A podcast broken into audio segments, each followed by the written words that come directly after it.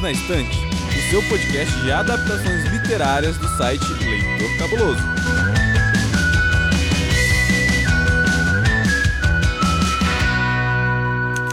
Oi, eu sou a Amanda. Oi, eu sou o Thiago. Oi, eu sou a Lud. E nós somos time Vermelho, Branco e Sangue Azul, né, gente? Uhul!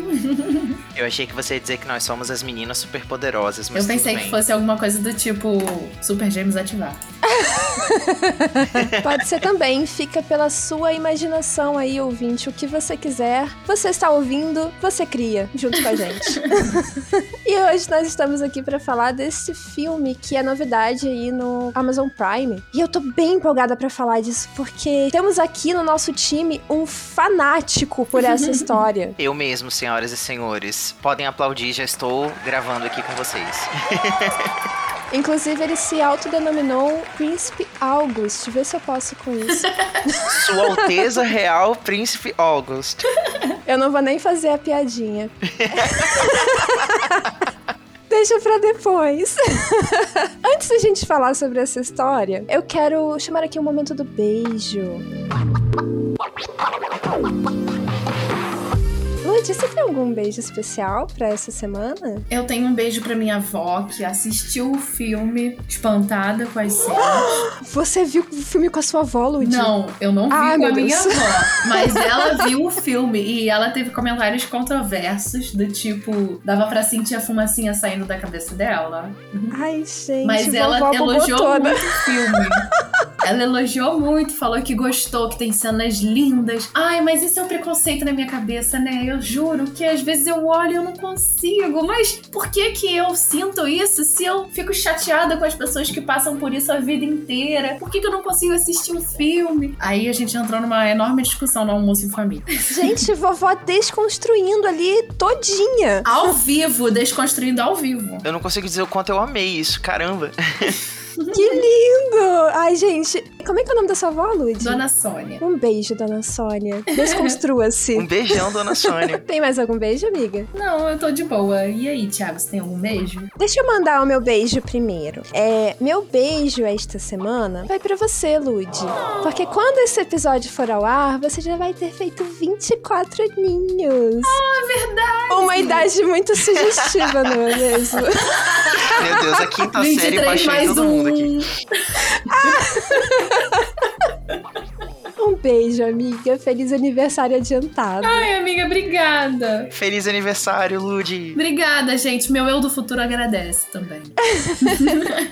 E um beijo pra você também, Ti, que está gravando aqui com a gente e, e está oh. se controlando pra falar aqui sobre o seu livro favorito. Um dos, né? Um dos livros um favoritos, dois. mas é um isso dos mesmo. Favoritos. E a vida de um leitor é essa, né? A gente tem um favorito a cada esquina. Isso aí. Toda semana a gente muda e não há controle sobre essa atitude. E seu beijo, meu querido? Meu beijo vai ser bem rapidinho, tá? Eu quero mandar um beijo pro Matthew López, que é o diretor de Vermelho, Branco e Sangue Azul, e o Ted Malawer, que é o roteirista, né? São basicamente duas pessoas que leram a sinopse no Wikipedia e, e pensaram, vamos fazer um filme, né? Pra que ler o livro? É isso. Um beijo pra vocês, meninos. Meu Deus, que polêmica. Medo, medo, já medo, começou. Medo. Já começou a polêmica. Vambora que hoje o filme é vermelho, branco e sangue nos olhos, que eu tô puto.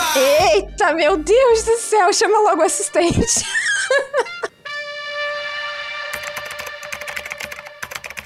Vermelho, Branco e Sangue Azul é um romance L G B T escrito por Casey McQuiston e publicado em dois mil e dezenove. A trama é um Enemies to Lovers que gira em torno de Alex, filho da presidenta dos Estados Unidos, e Henry, príncipe da família real britânica. Além do relacionamento amoroso, a história tem um ar de comédia, tratando de temas políticos com humor e também momentos reflexivos e dramáticos sobre privacidade, figuras públicas, expectativas e, é claro, sexualidade. Lud, já que este menino aqui, né, esse menino aqui, que nem os cabofrenses falam, esse menino tá muito puto, me ajude, Lud, e conte você, por favor, aqui uma contextualização pro nosso ouvinte, uma sinopse. Então, como eu tinha dito, eu comentei com a minha avó sobre o que eu ia gravar o podcast do filme, e só eu e ela na mesa da família tínhamos assistido. Então eu vou dar a mesma contextualização pros ouvintes que eu dei lá na mesa de almoço da minha família, tá? Ai, amei. Bom, é um romance L G B T, né, que fala muito sobre política e sobre o ser de outra sexualidade que não é heteronormativa no, na realidade dos personagens, né? Então, o que que acontece? Tem um rapaz que ele é filho de, da presidenta e ele, assim, é muito carismático, muito simpático, mas ele tem uma vida dupla porque ele não publicamente é bissexual. E aí, por um acaso, ele é obrigado a se relacionar diplomaticamente com o príncipe da Grã-Bretanha. E ali, naquela diplomacia que eles antes eram totalmente um contra o outro, eles não se gostavam, não se suportavam, na verdade, nasce um romance entre um diplomata é simplesmente um príncipe. E, gente, o filme fala muito sobre isso, sobre o, o se descobrir gay, se descobrir amando outra pessoa e entender como que você vai fazer isso na realidade na qual eles vivem, né? Que é uma realidade muito opressiva pra cima de quem não faz parte da heteronormatividade. Arrasou. É um enemies to lovers total, né? Não, é total. E eu falei assim, parece muito que um filme é super sério, mas ele é muito divertido, gente. Assiste porque é muito legal. Não é só falando sobre coisa ruim, não. Agora, eu vou começar logo com a polêmica, porque eu gosto, eu gosto, eu sou, eu sou dessas. Thiago, quais eram as suas expectativas pro filme? Aí ela pega e faz essa pergunta pra mim, olha só. Então, gente, eu queria deixar bem claro pra você ouvinte, tá? Esse episódio não vai ser um episódio de hate gratuito ao filme, tá bom? Uma coisa que a gente bate muito na tecla aqui no Perdidos na Estante é que as adaptações que partem de obras originais, elas têm um único e definitivo papel que é ser uma adaptação, ou seja, ela tem que ser, é, ela pode fazer referência ao material original, mas ela não precisa ser totalmente fiel. Há a possibilidade de fazer outras escolhas, né? E tudo mais. A gente entende que nem tudo que funciona num livro, numa H Q, vai funcionar tão bem em uma série de T V, em um filme e tudo mais. A gente já bateu nessa tecla um zilhão de vezes aqui no Perdidos na Estante, então assim, fique tranquilo, não vai ser nada assim, como eu falei, nós não vamos fazer uma grande discussão acerca de por que o filme é bom ou por que o filme é ruim. A gente só vai dividir com você, ouvinte, nossas impressões, ver o que, que você concorda, o que você não concorda e se a partir disso vale a pena você assistir o filme ou conhecer mais da obra, né? E, bom, dito isso, é muito interessante que você saiba que esse Esse filme é baseado no livro, né, da Casey McQuiston, Vermelho, Branco e Sangue Azul, que foi o primeiro livro dela, né, ela publicou em dois mil e dezenove e rapidamente ele se tornou best-seller, assim, aclamado em várias partes do mundo. Como a Lud trouxe aí pra gente a sinopse super bacana e uma contextualização bem legal, a gente tem então aqui um, um romance bem slow burn, né, aquela coisa que vai se construindo aos pouquinhos, onde o filho da presidenta dos Estados Unidos, né, o Alex Claremont Diaz, acaba se vendo nessa circunstância de forjar aí uma grande amizade, uma camaradagem com o príncipe Henry, né? Como que isso é uma coisa gostosa de se acompanhar, porque eles aparentemente começam se odiando e aos pouquinhos, né, com todas aquelas conversas e trocas de mensagens, um vai percebendo nuances do outro, né? Então, até uma coisa que eu tinha comentado com a Amanda, isso é um grande clichê das comédias românticas, né? Como a, a gente vê muito isso nos romances, nos filmes, adaptações, séries que tem essa temática, dois personagens que vão descobrindo esse afeto aos pouquinhos. Então, não é que eu tinha muita expectativa, mas a forma como a história é construída pela Casey é muito cativante. Então, eu tava com muita expectativa de ver isso no filme. Mas quando já vi de cara, assim, o casting, eu torci o nariz, sabe? Porque, tipo, eu não gostei muito da escolha de elenco a princípio. Eu não achei que a caracterização ficou legal, ficou muito próxima do que eu tinha imaginado. Mas, ainda assim, eu tava disposto a dar uma chance, né? E... assim, digam aí vocês, assim, quais expectativas vocês tinham, né?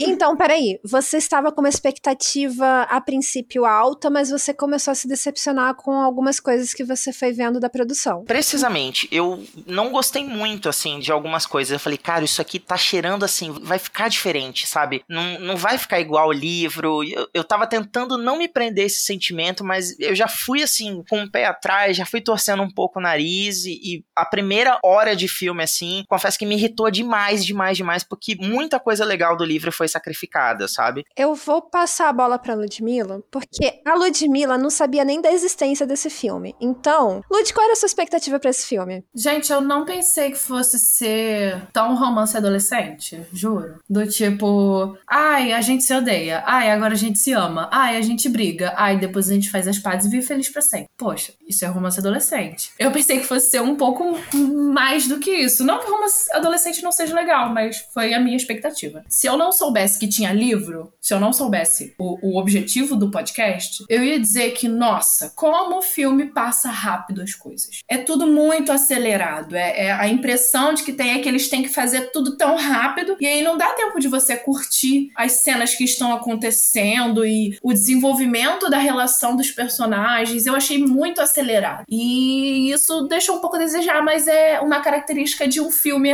adaptado de um livro. Todos os filmes adaptados de, de livros, a gente tem essa impressão de que é muito acelerado, a não ser que seja O Senhor dos Anéis.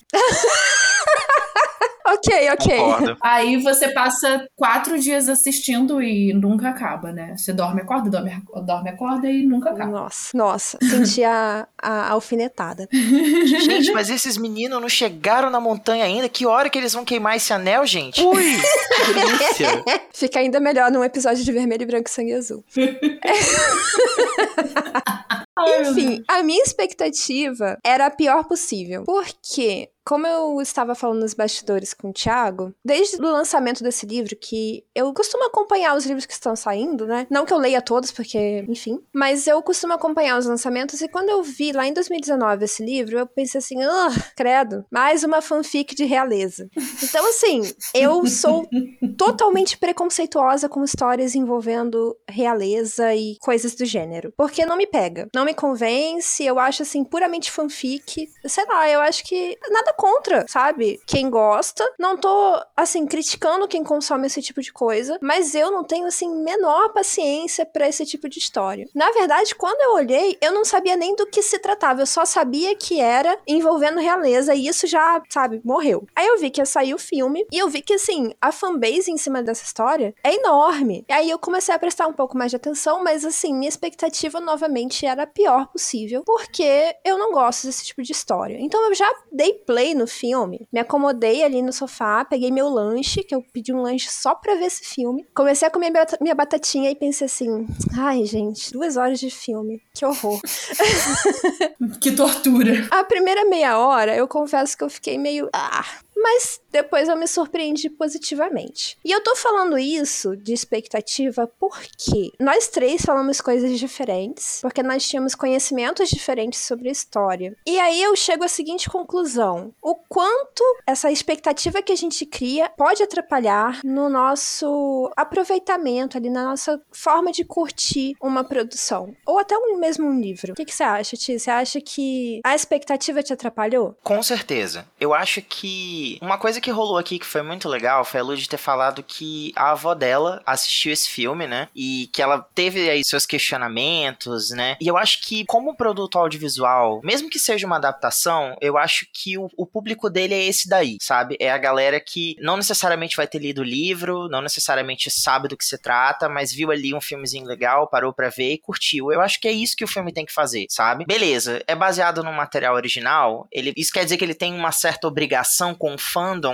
de ser o mais fiel possível? Não necessariamente. Como a gente já tinha dito, é possível fazer escolhas diferentes, né? Escolhas criativas diferentes. Mas, poxa, tem algumas coisas que tornam a narrativa especial, que tornam ela icônica, que a gente que tá familiarizado com a série, a gente quer ver na telinha, sabe? Do jeitinho que a gente imaginou, que os personagens façam aquilo ali como a gente imaginou na nossa cabeça e tal. E, às vezes, sentir que a edição final não tem tanto apreço por esses momentos machuca um pouquinho, sabe? É, quebra um pouco a nossa expectativa em relação ao resto da obra. E assinando junto com o que a Lud falou, eu acho que a primeira hora do filme ela é muito acelerada, sabe? Pra um, um romance que é totalmente construído no slow burn, né? Tipo, demora muito pra que o Alex se dê conta de que, ok, eu acho que eu estou tendo sentimentos afetuosos por alguém do mesmo sexo que eu, e por um acaso esse alguém é o príncipe da Inglaterra. É muito gostoso de você ver ele ter esse conflito interno e, e ele fazer de tudo pra que ninguém perceba o quanto ele tá se sentindo vulnerável, sabe? Porque o Alex é o gostoso, ele é o pegador, ele tá na capa de todas as revistas, né? De, é, de... E ninguém acha que ele realmente gosta de alguém. Ninguém Sim. trata disso. E o filme passa tão acelerado, sabe? Por essas questões que eu acho que a gente não tem muito... Eu não sei pra vocês duas, né? Que não leram o livro. Se vocês ficaram com essa impressão. Mas eu acho que a gente não tem muito tempo pra conhecer os protagonistas da história e Sim. construir uma conexão com eles, sabe? Uma conexão genuína. Ah, olha, eu consigo perceber como eles são, porque eu acho que eles foram bem caracterizados. Só que conhecer profundamente já é outra história, assim, aquela coisa de construção de personagem. Eles vão muito direto ao ponto, né? Então, Sim. assim, o que a gente sabe, basicamente, é que o Alex é um cara muito sociável, ele é, é muito de baladinha, ele é uma figura pública, ele tá sempre acompanhado de mulheres bonitas. E ele tá muito engajado ali com a política, é basicamente isso que a gente sabe sobre ele. Hum. E aí, eu não sei, né, Ti? Você que tem essa visão do livro, de repente, tem uma profundidade maior. Mas eu acho que a expectativa faz muito parte do estragar ou não a nossa relação com o filme, porque a gente acaba colocando a expectativa lá em cima sempre, principalmente se é uma, um, uma série ou um filme que a gente gosta muito. Por exemplo, poxa, o Thiago falou que gosta muito dessa, que é um dos preferidos dele, é claro que a expectativa dele vai estar lá em cima, sabe? Sim. Então,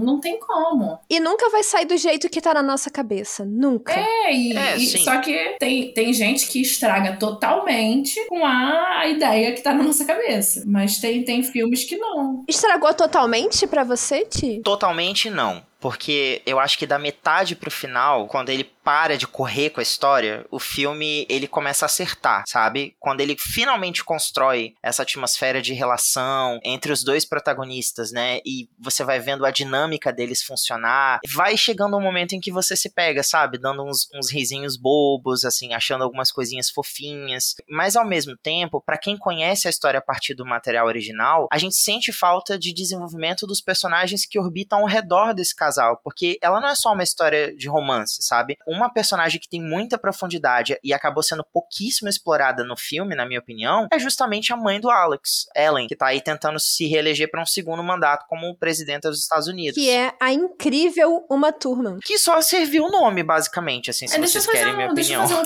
comentário. Pode falar. Não, um comentário que eu tenho a dizer é que eu achei a personagem mãe com o Alex muito nada a ver, sabe? Tipo, nem parece que ele é filho dela, a relação deles é tão...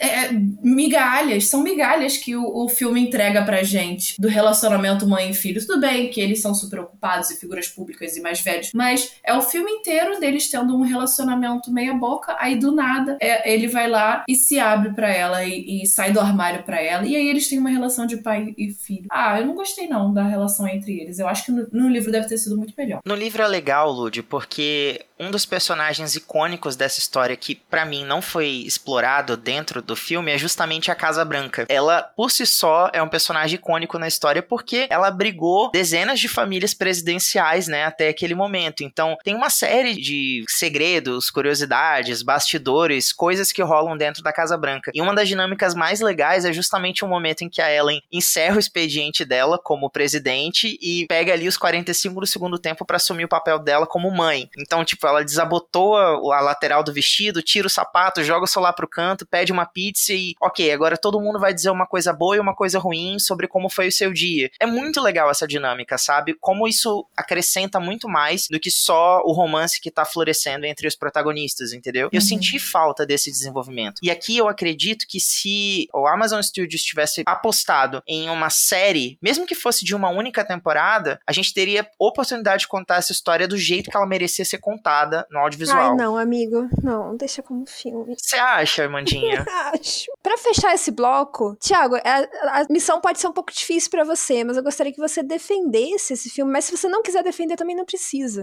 E dizer se você recomenda. Cara, eu recomendo super. Eu acho que é uma história fofa, ela é divertida, gostosinha de, de se acompanhar, principalmente da metade pro final. Eu acho que se você gostou do filme e você gostaria de ver também esse, esse relacionamento um pouco mais aprofundado, leia o livro, sabe? Procure aí Vermelho, Branco e Sangue Azul. Tem a versão em audiolivro também, é, narrada oficialmente pelo Léo Oliveira, que fez um trabalho maravilhoso com audiolivro. É muito gostoso de acompanhar a narrativa. E se você é fã desse gênero, gosta de livro jovem adulto, essa temática que a Amandinha falou aí de fanfic da realeza, cara, só se joga, sério. É uma história muito gostosinha de se ler, muito bem escrita e, sim, veja o filme. Se quiser ficar só com o filme também, não tem problema nenhum. E aí, Lud, defende o filme pra, pra gente. Ah, eu acho que se você gosta, exatamente como o Ti falou, se você gosta desse, desse tema, desse roteiro de romance adolescente e, e quer adicionar um pouco mais com romance romance gay adolescente, vai fundo, cara. Você pode ver o filme, você pode... Eu não li o livro, né? Mas eu acredito que o, fi... que o livro seja muito gostoso de ler também. Principalmente porque o livro não é só para baixinhos. Então... Aliás, eu vou fazer uma ressalva aqui importante, que ah, é tem cenas, tem cenas, assim, super quentes. Não explícitas, né? Não aparece nada... Hum. demais, mas tem cenas que são impróprias aí pra galerinha, é, por exemplo, que é a classificação indicativa do filme, que é catorze anos, eu não recomendo, particularmente não recomendo. Também não acho que seja legal pra catorze, acho que pra dezesseis até vai, mas pra catorze eu não acho que, que seja interessante não. Mas... Falando, continuando a falar, galera, é isso. Se você gosta desse, desse gênero, vai fundo, que vai ser muito legal. O filme foi muito... Ah, eu achei bonitinho. Não é o meu gênero favorito, né? Mas... gostei, recomendo. É, no meu caso não é nem uma questão de gênero favorito, é um gênero que eu simplesmente não gosto, mas eu fui surpreendida por esse filme porque eu consegui rir, eu consegui ficar emocionada, eu não cheguei a chorar, Thiago, não chorei. Dessa vez não. Nossa, mas, mas essa eu... canceriana tá com o coração muito duro, meu Deus. Ai, gente. Às vezes é o momento, às vezes vai, às vezes não vai, fazer o quê? Ela guarda pra outros momentos. É, sim. Eu não cheguei a chorar, mas eu fiquei emocionada, sim. Tem momentos muito bonitos nesse filme. E eu acho que vale a pena... Inclusive, pra gente normalizar esse tipo de história de amor entre pessoas não heteronormativas, porque, como eu estava falando aí nos bastidores com o Thiago, era muito comum até um, um certo momento aí que tivéssemos histórias L G B T apenas muito tristes, né? Coisas muito depressivas, falando sobre morte, sobre doença, sobre, enfim, mil problemas. Ou quando um vai para aquele extremo oposto de, tipo, sexo o tempo todo e muita Ou droga isso. e muita loucura. É. Ou isso. É, e precisamos normalizar histórias de amor, histórias bonitas, histórias... Sabe como temos ali milhões de histórias de amor bobinho e, e amor tórrido e amor amor sério entre héteros, por que não entre pessoas L G B T também, né? Então, exato. Eu recomendo não só por, pelo filme ser muito legal, eu gostei muito, como também por esse lado que precisamos de mais histórias assim. Com isso, eu vou chamar o Léo pra falar mais um pouquinho e a gente volta com muito spoiler. O filme Vermelho, Branco e Sangue Azul, já disponível no Amazon Prime desde onze de agosto, é uma adaptação roteirizada e dirigida por Matthew López. No agregador de reviews Rotten Tomatoes, alcançou oitenta por cento de aprovação da crítica especializada e noventa e quatro por cento do público em geral, consolidando-se como um filme querido pelos espectadores. Na produção, foi mantido sobretudo o caráter bem humorado da história, com cenas muito bem filmadas e bonitas, além de vários momentos super românticos. Mas o ouvinte deve ficar ligado que a classificação indicativa é catorze anos, segundo o Prime. Ainda assim, o filme contém cenas quentes, não explícitas e várias, eu disse várias, insinuações sexuais. Bom, ouvinte, agora a gente não vai se controlar mais não, a gente vai falar spoiler, você não leu, se você não viu o filme, pelo menos vê. Eu acho que, assim, o filme não é tão fiel, né, Thiago, mas ele também, assim, em essência ele tá todo ali, não tá? Então, veja bem, o filme, ele é fiel sim, ele faz escolhas criativas um pouco diferentes da, do original, no, do material original, e o meu problema é, é justamente essas liberdades que ele toma, mas ele é um material fiel sim, assim, eu, eu diria que a essência do, do livro tá toda ali. É, não acontece nada, assim, os, os eventos importantes não são diferentes, né? Não, não, até porque é uma história bem simples, né, gente? Sim. Agora, Thiago já tem a visão também do livro, né, mas entre vocês aí, é, entre nós aqui, vocês preferem a personalidade do Alex ou do Henry? Vou deixar quem vai defender o Alex falar primeiro e depois eu faço meus pronunciamentos, por favor. Ai, gente, desculpa, mas eu sou totalmente o Alex. Sério? Não, porque gente... eu tô surpresa, né? É, não, justamente, Amanda, não tô te entendendo. Você é, achava desculpa. que eu ia ser Team Harry? Não, pelo amor de Deus. Não. Como assim? Pelo amor de Deus! Não, gente, é porque eu não sou... Ai, ele é muito contido. Vai, Ludmilla, é muito... fala. Não, gente, é que essa personalidade Golden Retriever é muito... É muito... Encaixa muito com a minha personalidade. Eu também sou assim, então... E nesse momento, eu e Thiago estamos aqui rindo, porque nós já falamos esse termo, tipo, sei lá, quantas vezes esse mês, Thiago? Vamos mudar o nome desse podcast. Golden podcast. Retrievers na Estante. Continue, Ludmilla, nossa querida Golden Retriever. Ai, gente, desculpa, mas é porque eu não, eu, eu não tenho uma personalidade tão Como é que... Ah, ah, gente, Golden Retriever, é isso. Eu não consigo dizer mais do que isso. Tá, mas por que que você prefere o Alex? Porque eu acho ele divertido. E ele bota a cara a tapa. Tudo bem que o outro, ele tá vivendo um momento muito doido, né? Com a, com a, com a realeza e tudo mais. Mas, aliás, realeza, pelo amor de Deus, né? Estamos em qual certo? Isso me irrita também, é um dos pontos. Mas eu gosto muito... Eu, eu sou das pessoas divertidas, as que fazem piada, as que querem se divertir. Eu não sou uma pessoa tão contida. E eu, tenho, eu gosto da, da alegria de viver. Oh! Bonitinha. Thiago, time Henrique. Amandinha, tem nem o que dizer, né? Eu também, né, amigo? Eu também. Sou totalmente Tim Henry. Ele, pra mim, é um príncipe, assim. Nossa, totalmente. Ele é um fofo. Ele é um fofo. Deixa eu falar. O Henry é só branco, gente. Mas não é uma questão de beleza, garota. Então, não, não é... Eu sei, por Mas a personalidade dele, ele é só branco. Mas ele, ele tem uma personalidade parecida comigo. O que, que eu posso fazer? Amanda, pelo amor de Deus... Então, Lud, eu não, eu não sei se o, o... Porque o filme passa por essa parte da construção da, das personalidades muito rápido, eu diria. Mas o, o Henry, ele é aquilo ali que você vê nas trocas de mensagem, sabe? Ele é, ele é uma pessoa que você pode ameaçar, ele, bloquear ele no, no, no seu aplicativo de mensagens, porque ele vai ficar cinco horas divagando sobre Lord Byron e sobre Oscar Wilde, sabe? E ele tem um cachorro, um, um, um beagle que se chama David. David Bowie. Ele é fã do David, David Bowie. Bowie. Eu não preciso falar mais nada. Eu não preciso falar mais nada. Ele é muito gentil, ele é muito fofo, sabe? E, tipo assim, quando você entende que, na verdade, ele não é boçal, ele não, ele não faz aquela cara porque ele tá pouco se gabando, aliás, ele tá pouco se lixando pros outros, né? Como se ele fosse infinitamente superior. Sim, na é. verdade, ele tá sempre muito desconfortável, porque ele tá tentando fazer o melhor dele pra deixar essa expressão blasé e ninguém perceber o quanto ele tá Sim. desconfortável, o quanto que talvez ele, ele fica ali, sabe? É, não, ele tá numa tremenda posição ruim, só que ele disfarça muito bem que todo mundo acha que ele não tá nem aí. Exatamente, então é muito difícil estar na pele dele. Então, enquanto você é um Golden Retriever e gosta dessa coisa mais extrovertida, eu já sou uma pessoa muito introvertida, então é normal que eu me identifique com personagens que são introvertidos. Sim, com certeza. Eu acho que é o caso do Thiago também, apesar de que o Thiago é um pouco mais saidinho que eu. Ah, depende da ocasião, depende de quanto eu bebi. É, casa totalmente com o Harry no karaokê. Assim, eu mesmo. Eu já não gosto muito do Alex, assim, pelo menos não no começo. Porque ele é isso daí que você falou, sabe? Ele é aquela pessoa super descolada, divertida, e ele sabe que todo mundo arrasta uma asinha pra ele. Ele é muito narcisista, sabe? Um dos ah, passatempos... Acho... Ele é leonino, com certeza. Sem tempo, irmão. Eu acho ele um, um sapo, Um dos passatempos favoritos dele é ver o que, que os tabloides escreveram sobre ele nos jornais, sabe? Não, o, o passatempo preferido dele é ser cobiçado. Sim. Ai, gente, como é que... Como gostar disso? Assim, eu não tenho muito, muita paciência pra isso, não. Nossa, Ai, eu acho ele um porre, cansativo. Eu, eu fico muito feliz porque o, o relacionamento dele com o Henry meio que dá uma amenizada nesse lado dele, Sim. sabe? Sim. Ele equilibra um pouco mais as coisas, né? Na Sim. verdade, eles são pessoas melhores juntos. Juntos. Caraca. Amiga, a gente falou junto isso, hein? sim, sim.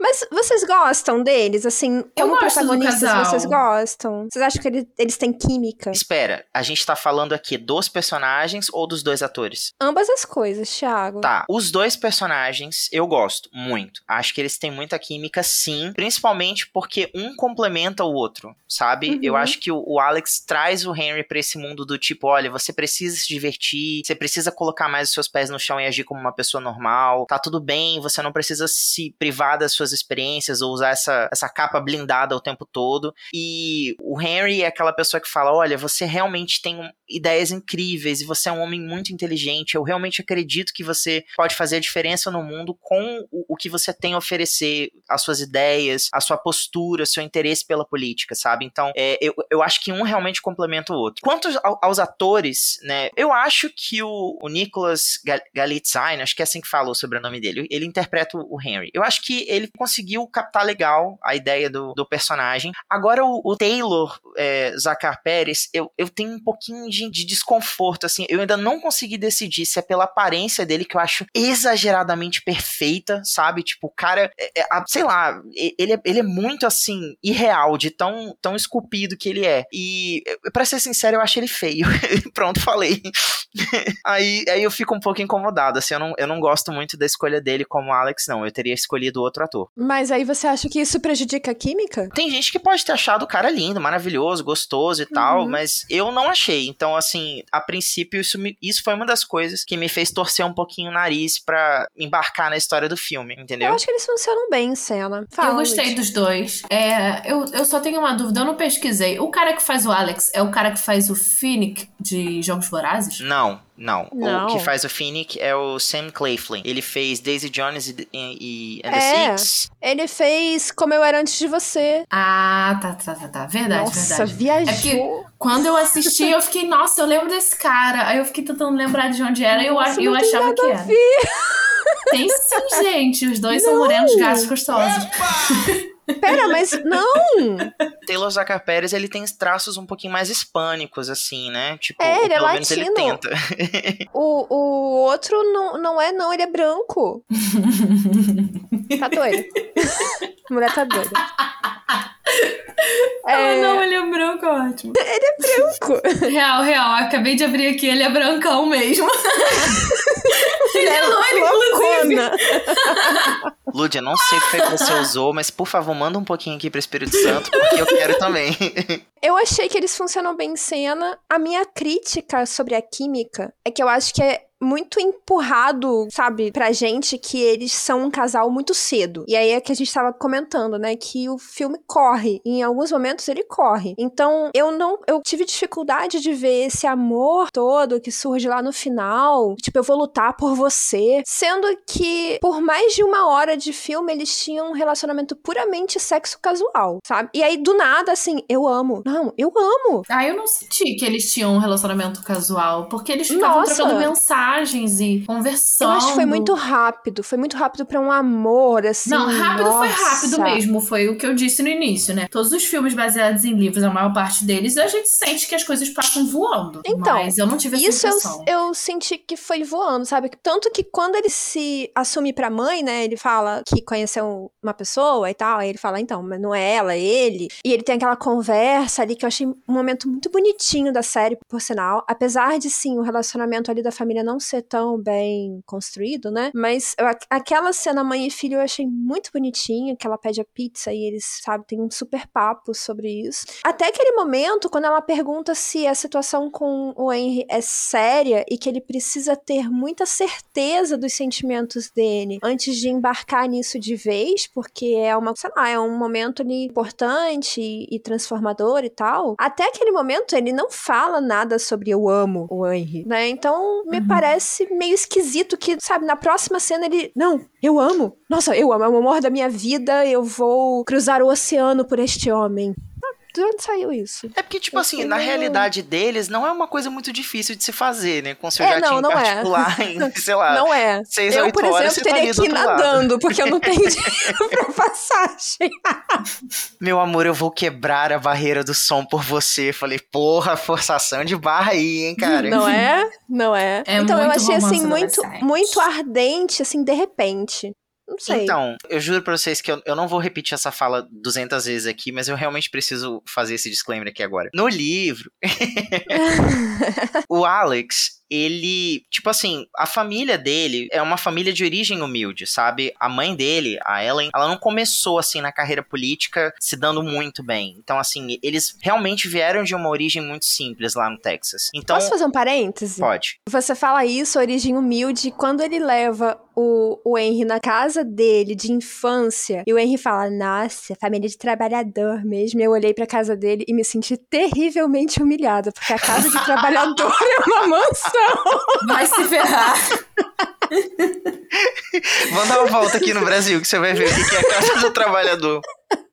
Voltando, Thiago, desculpa por ter te interrompido. Tá tudo bem, valeu muito a pena. Tem uma personagem que acabou ficando de fora do filme, que é a irmã do Alex. A Alex tem uma irmã chamada June, que tem mais ou menos a mesma idade que ele, e ela já é formada em jornalismo. Mas quando eles eram, tipo, pré-adolescentes, assim, com seus treze, quatorze, a June começou a se interessar muito por revistinhas teen. O Alex disse que uma vez ela, a, a June comprou uma revista com a mesada dela que tinha uma foto do Henry. Foi a primeira vez que ele viu o Henry, e aí quando a mãe dele começou a, a a ascender na política e, e ela começou a galgar cada vez mais, né, esse cargo, a mídia começou a fazer essa comparação de que ele seria o equivalente do príncipe Henry nos Estados Unidos. Então é como se ele, a June e a Nora fossem, o trio da Casa Branca, eles fossem o equivalente à realeza britânica nos Estados Unidos. E o Alex, ele começa a falar, nossa, será que realmente os, as pessoas me veem como alguém tão bonito como esse garoto? E aí, sabe o que ele fazia? Ele ia escondido no quarto da June, de madrugada, abria a revista e ficava horas olhando pra fotografia do Henry dentro da, da, da revistinha. Ele queria hum. tirar o pôster pra levar pro quarto dele e tal. Hum, e aí, nem te conto, meu querido.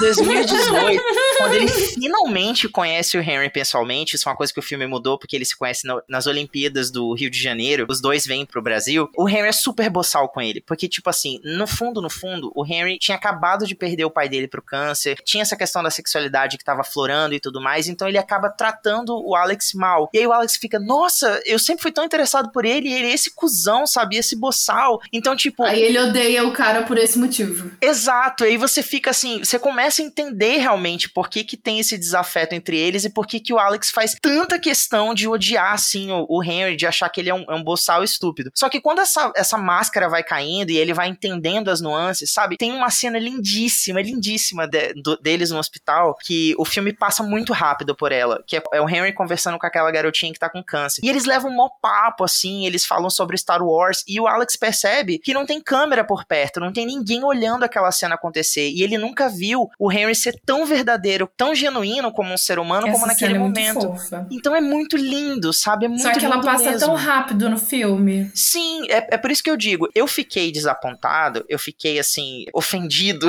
colocar, com essa primeira hora de filme, porque ela pega todos esses momentos que são mágicos, que ajudam a gente a construir essa atmosfera pro casal, e ela passa por isso rápido demais. E então, sim, quando finalmente chega esse momento onde eles estão apaixonados, estão envolvidos e estão dispostos a fazer tudo para que o relacionamento deles vingue e dê certo, a gente talvez não consiga comprar tanto a intensidade como eles demonstram em cena, entenderam? Entendi. Nossa, palmas. Entendi. É, então... Mas aí a gente cai nesse mesmo ponto, né? De que algumas coisas foram é, muito superficiais, muito rasas. Sim. E aí acaba se tornando pouco convincente. Isso não tira a beleza das cenas. Não, tá? Não. Porque realmente tem algumas cenas que são realmente lindíssimas. Também acho. Tem cenas assim... genuinamente românticas, sabe? Que poderiam estar em qualquer filme romântico da década de noventa. E... o que é muito legal de se ver entre dois, claro, homens, entre duas pessoas, claro, do mesmo com sexo. Certeza, sim, com certeza. Exato. Também precisa ter, sabe? Eu só realmente me incomodo com a, a montagem disso ali no produto final, que acabou ficando corrido. É por isso que eu achei que se o filme tivesse apostado em outro formato, se a produção fosse uma série, por exemplo, uma série de quatro, de quatro episódios, eu acho que poderia ter dado um pouco mais certo, sabe? Mas, amigo, pensa só comigo. Tem muito filme de romance, uhum, tá? Romance em geral. Nem sempre os filmes de romance deixam essa sensação de que foi corrido.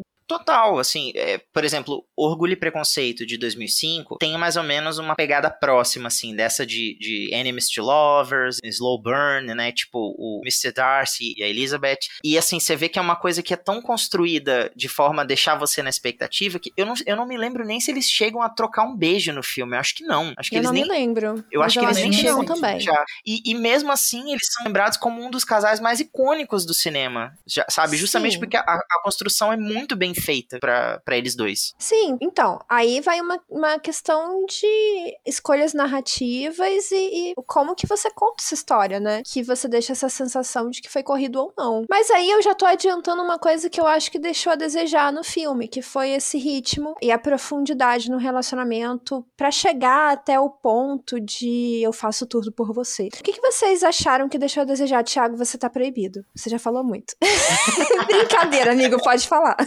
Deixa a Lud falar um pouquinho. Fala aí, Lud, o que, que você achou que poderia ser melhor? A mesma coisa que a gente tá aqui falando, que o ritmo foi muito acelerado. Não teve tempo da gente curtir as etapas do relacionamento deles. Do nada, eles estavam... eles se odiavam, aí eles passaram a se pegar, e aí depois... amor, sabe? E eu achei que desenvolveu pouco o relacionamento. Não apenas entre os dois, mas entre a, as famílias e... Uhum. Eu acho que foi... foi... Existem, sim, romances bem construídos num filme de duas horas, mas eu acho que esse não foi, não foi um deles. Ti, tem alguma coisa que você não falou ainda? Tem um elemento que é usado nesse filme que é muito comum em, em comédias românticas e filmes que se passam durante um longo período, uma história que é contada por um período muito longo, que é essa coisa do, do fill the gap, sabe? Quando você tem um, uma locução uhum. off e aí você tem uma sequência de cenas passando enquanto um dos personagens está fazendo uma narração. Isso acontece aqui, por exemplo, durante o, o tempo em que eles estão trocando mensagem, né, se conhecendo, e também durante a campanha que o Alex está promovendo para a mãe dele no Texas, que é quando ele mais uhum. se engaja. Isso são partes que no livro ficam até um pouquinho maçantes, porque o livro fala, assim, sobre questões políticas e pra quem não entende, fica um pouquinho chato. Pra solucionar isso, eu achei que foi uma escolha legal, mas para trabalhar a construção do relacionamento deles, eu achei que sacrificou um pouquinho. Por outro lado, uma coisa que eu gostei muito foi a abertura que o filme dá sobre como às vezes a gente é privado de viver a nossa vida, de sermos nós mesmos, de assumirmos a nossa identidade por conta da repercussão que essa escolha vai ter. No caso específico desses dois personagens, a vida deles é muito pública, né? É, o Henry fala uma coisa muito interessante, ele diz assim, é, o príncipe Henry, ele é uma figura pública, ele pertence à, à Inglaterra, mas o, o Henry Fox, ele precisa se apegar a quem ele é, pra ele não se perder. E eu acho que isso abre um, uma discussão muito legal, a gente realmente consegue ver o, o quanto essas pessoas que têm a vida sob os holofotes, elas são privadas de uma vida um pouco mais livre, sabe? De fazer escolhas e não precisar lidar com as consequências, sabe? Vocês sentiram isso também? Vocês acharam interessante essa abordagem que o filme trouxe ou ficou clichê também? Não, eu achei ótima, justamente a, a dificuldade de ser uma pessoa pública e ser uma pessoa particular, né? Porque dentro de toda pessoa pública tem as particularidades dela. Então, eu não passo por isso, eu não sou uma pessoa pública, entende? Então, assim, eu acho interessante o filme tentar passar isso pra gente, como que é. Não que seja novidade na, na televisão, mas eu acho uma boa ideia. Uma coisa que eu acho incrível, um ponto que a gente, né, agora só tá explorando agora, nesse momento, aqui no episódio, é que justamente essa discussão de a privacidade para a figura pública, sabe? O quanto essa figura é totalmente pública? Será que ela não tem direito a ter uma vida pessoal? A ter segredos? A ter relacionamentos? Enfim, a não se expor em certos momentos? Porque o, o Henry é, é, enfim, é perseguido ali com hacker e, e exposto só por ser uma figura pública. Ele é perseguido por dor de cotovelo. Sim, sim. Mas é por ser uma figura pública e utiliza utilizam isso para, inclusive, tentar impactar a eleição que está acontecendo nos Estados Unidos, porque Sim. é um relacionamento homoafetivo entre um país ali que... Um país não. Um país é ótimo. Um país é gay. Quem se um relacionamento... Eu vou mudar pra lá. Um relacionamento homoafetivo entre o filho da, da presidente, que está concorrendo a uma reeleição, e o, o príncipe, que não é herdeiro, mas é um, é um membro da família real britânica. Então, é algo que envolve questões internacionais, questões diplomáticas e escândalos ali das famílias. Então, assim, utilizam isso de uma forma covarde para tentar impactar, inclusive nessa parte política. E eu gosto dessa discussão, de como eles trazem isso, porque, poxa, realmente, muitas vezes nós não pensamos no impacto que certas fofocas e certos vazamentos aí de mídia é, podem causar nessas pessoas que não deixam de ser pessoas, sabe? O príncipe também é uma pessoa. Quando o Alex fala que não imaginava que a família real britânica assistisse a televisão, e o Henry fala, não, nós somos pessoas, sabe? Somos seres humanos. Eu acho importante a gente ter essa, essa consciência também, sabe? Não é novidade, como a Lud falou, mas é um, é um tema que as pessoas sempre se esquecem, né? Não é novidade, mas sempre se esquecem. E o Alex, ele brinca muito com isso também, né? Tem uma parte lá que o, o Henry vaza umas fotos dele numa revista, lá ele tá na, na praia com uma modelo, aí o Henry fala, ai, por que que você tem tantas pintas na perna? Isso é por causa da endogamia lá, de você ter, uhum. vocês se multiplicarem entre parentes, né? Pra manter a pureza do sangue, e assim, pô, meio que no fundo, no fundo, não deixa de ser verdade, sabe? Essa preocupação que a família real tinha de manter a linhagem e só escolher pra dar sequência a, ao trono pessoas que também são da realeza, quanto foi uma polêmica, né? O, o príncipe Harry ter se casado com a Meghan, que não era da realeza e tudo mais, e ele acabou rompendo e vários segredos vazando, e como que a mãe dele também, a princesa Diana, foi uma princesa que quebrou tradições, que por causa da ousadia dela, do ímpeto dela, dela, muita coisa é, foi mudada, né? Tipo, é uma história muito bonita, vale muito a pena quem tiver interesse conhecer a, a, a vida da Princesa Diana, porque ela é uma pessoa, assim, fora de série. E aqui dentro da, da história, eu acho que existe um apelo em relação a isso também. O filme acabou não mostrando, mas no livro tem uma cena muito bonita disso, de como que as pessoas protestam em favor dos dois, sabe? Como que elas Nossa. vão às ruas com, com cartazes e, e, e Sim, pedem pra que o, linda. o amor seja vivido mesmo, que seja uma coisa livre, que o príncipe Henry possa amar e casar com quem ele quiser, sabe? Essa cena realmente é linda. É, então, assim, eu que não gosto muito desse tipo de história fanfic da, da realeza, já me sinto muito mais atraída por uma história que fala de outros assuntos, apesar de alguns serem muito caricatos, do tipo, uh, ai, ah, os Estados Unidos é incrível, olha só como nós somos democratas e vocês são atrasados, porque vocês têm uma família real britânica. Sabe, eu não gosto, é, é um filme, é uma história muito centrada nos Estados Unidos e isso já me... Uh, sabe? Não gosto disso. Isso é um ponto que eu nem comentei, mas é, é pra história em si, não é só do filme. Eu não, realmente não gosto desse tipo de narrativa norte-americana, o American Dream. Mas eu gosto dessa discussão de privacidade, de figura pública, de romance, que eles não podem assumir porque o que as pessoas vão pensar, eles são proibidos. Eu gosto disso. Eu, eu achei uma história, em geral, assim, muito tocante, muito sensível e muito necessária. É. É isso aí. Então é isso aí. E você, ouvinte, conta pra gente o que você achou desse filme lá nos, nos comentários, que a gente adora ler os comentários de vocês quando vocês deixam. E nós ficamos por aqui, né, gente? É isso, é isso aí. Foi muito legal ter esse bate-papo com vocês, falar um pouquinho sobre o filme. Gente, de verdade, se você gostou do filme, quer saber mais sobre essa história, lê o livro, vale super a pena. É muito fofinho, assim. Se você curte esse gênero, só se joga. Se você não curte o gênero, assiste o filme também e bota na sala pra sua família toda a ver. De repente tem, você também tem uma avó tentando se desconstruir por aí, não sabe? Ai, gente. É isso aí, arrasou. arrasou. E filma pra gente a reação da família vendo o, a cena hot. Bota lá nos comentários. É isso, gente. Ouvinte, muito obrigada por nos ouvir mais uma vez e voltamos na semana que vem com mais romance adolescente, né, Ti? É isso aí, porque esse mês de agosto a gente resolveu que o Perdidos na Estante vai virar um podcast teen. Não, gente, é mentira. É mentira.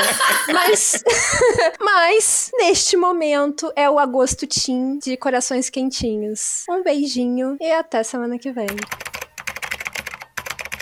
Contribua para novos episódios do Perdidos na Estante em catarse.me barra leitor underline cabuloso ou no PicPay.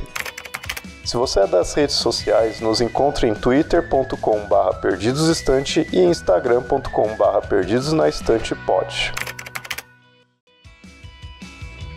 Você acaba de ouvir o podcast Perdidos na Estante. A apresentação foi de Amanda Barreiro, Ludmilla Angelo e Thiago Augusto. A pauta é de Amanda Barreiro, produção Domenica Mendes, assistente Leonardo Tremeschin e a edição é do Ace Barros. Este episódio é um oferecimento de Airechu, Aline Bergamo, Allan Felipe Fenelon, Amauri Silva, Caio Amaro, Camila Vieira, Carol Vidal, Carolina Soares Mendes, Clécius Duran, Daiane Silva Souza, Guilherme De Biasi, Igor Baggio, Janaína Fontes Vieira, Lucas Domingos, Lubento, Luiz Henrique Soares, Marina Jardim, Marina Kondratovic, Moacir de Souza Filho, Nilda e Ricardo Brunotto.